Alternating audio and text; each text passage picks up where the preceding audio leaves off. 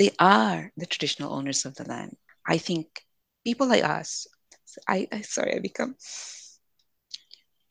people like us who came from countries that were colonized, we understand these things. Mm-hmm. When we are recognized as the people of the country, that's important to us. You know that.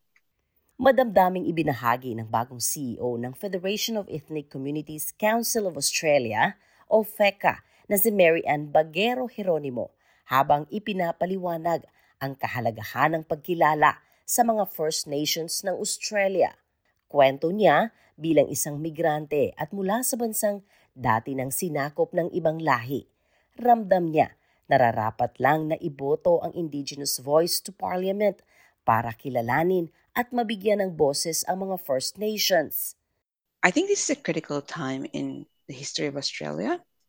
Um, this is um, a pivotal moment, and because we are um, people who have been invited to this beautiful country, I think we it's really important that we recognize the First Nations as the original, you know, and the rightful owner of the land, and it's truly important for us as leaders of the multicultural community because we don't believe that the nation would recognize us as truly a part of the country until there is a rightful recognition of the mm-hmm. First Nations people.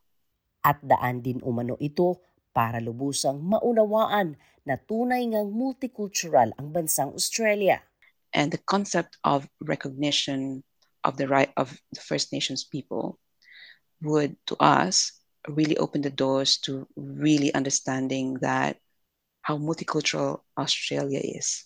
And I think we believe, truly believe that these are one of those very foundational philosophical things that we need to agree on because that's the spirit of our nation. And the recognition is critical because that will be the foundation of a nation recognizing all the other people uh, in this in this nation.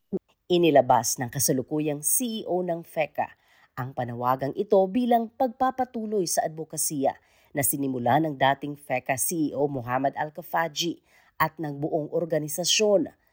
At bilang paghahanda sa nalalapit na botohan, magkakaroon ng Ethnic Communities Council of Victoria ng isang forum na pinamagatang Why Yes, Why Now nagaganapin sa Coburg Town Hall araw ng lunes sa ikadalawamput-lima ng Setyembre.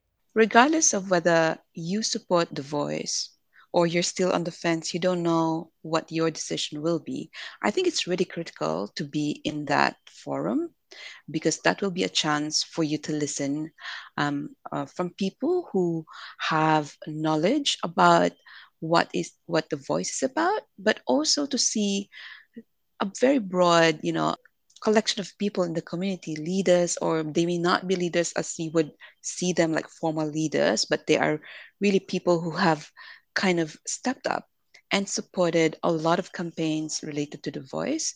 And you would understand from the perspective on why, why is it important for these people who are not even, you know, having a job like ours who work in policy space and we see these kinds of issues coming in every day we look at the law we, look at the policies but you see when you hear from people who are just you know everywhere being you know a citizen of this country really committing to the you know to the idea of having the voice to parliament that is really the most important part because then you will understand why there is a spirit of support for that particular uh, movement or initiative. Dagdag ni CEO Geronimo, bukas ito sa lahat, lalo na nilang gustong malaman ang kahalagahan ng Indigenous Voice to Parliament at nilang wala pang tiyak na desisyon sa araw ng botohan. You will hear from different points of views, although I must say that most of them would be speaking about supporting the voice of parliament, but really you have the opportunity to ask questions. And that's important. That's when we enlighten about, you know, aspects of the campaign and we are able, um, we're given the opportunity to provide clarifications.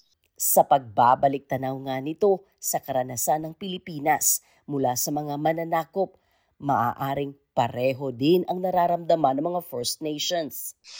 in the Philippines, we've been colonized by several other countries for 300 plus years by the Spanish, many years, maybe half a century or so by the Americans, a bit very briefly by the Japanese. We know that kind of history. But when we are able to assert ourselves as the true people of the land, it's important to us. That's when we know who we are. We know who we are, but we were able to really, you know, say that this is how our way of life is, and this is how uh, we'd like um, to to live with other people.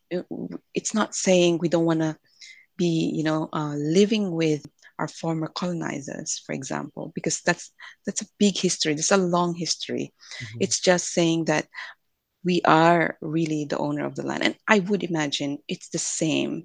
I don't claim a full understanding of how our uh, First Nations brothers and sisters are feeling because I'm not in that space. I will not claim that, but I'm just kind of referencing our experience in the Philippines as also a colonized country and how important it was for us to have that recognition and you know really say this is a Filipino land, a Filipino country.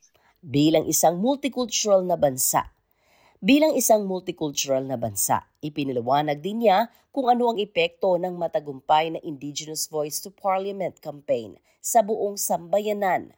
By extension, if you ha- if you are in a country where uh, the traditional owners are recognized, you respect that, you value that, because you know that um, that kind of nation truly respects people who are the traditional owners. That's the value of really having um, a successful Voice of Parliament campaign.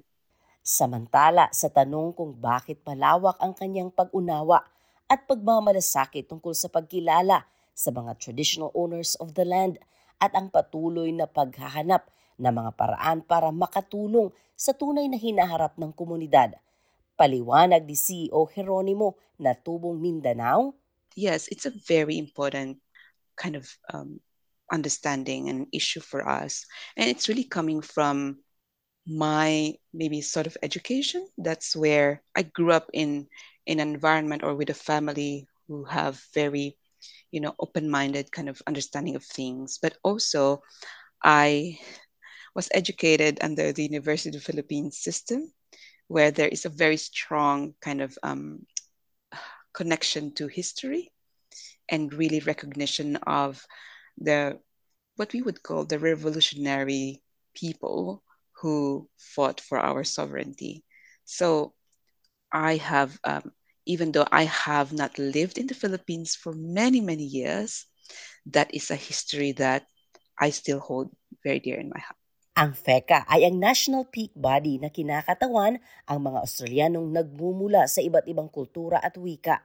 Ang papel ng FECA ay isulong ang mga isyu na nakakaapekto sa mga etnikong komunidad sa gobyerno, negosyo at mas malawak na lipunan upang itaguyod ang patuloy na tagumpay ng makulay na kasaysayan ng Australia. Sa buong bansa, umaabot sa 1,500 na organisasyon na nasa ilalim ng FECA. Ako si Sheila Joy Labrador para sa SBS Filipino.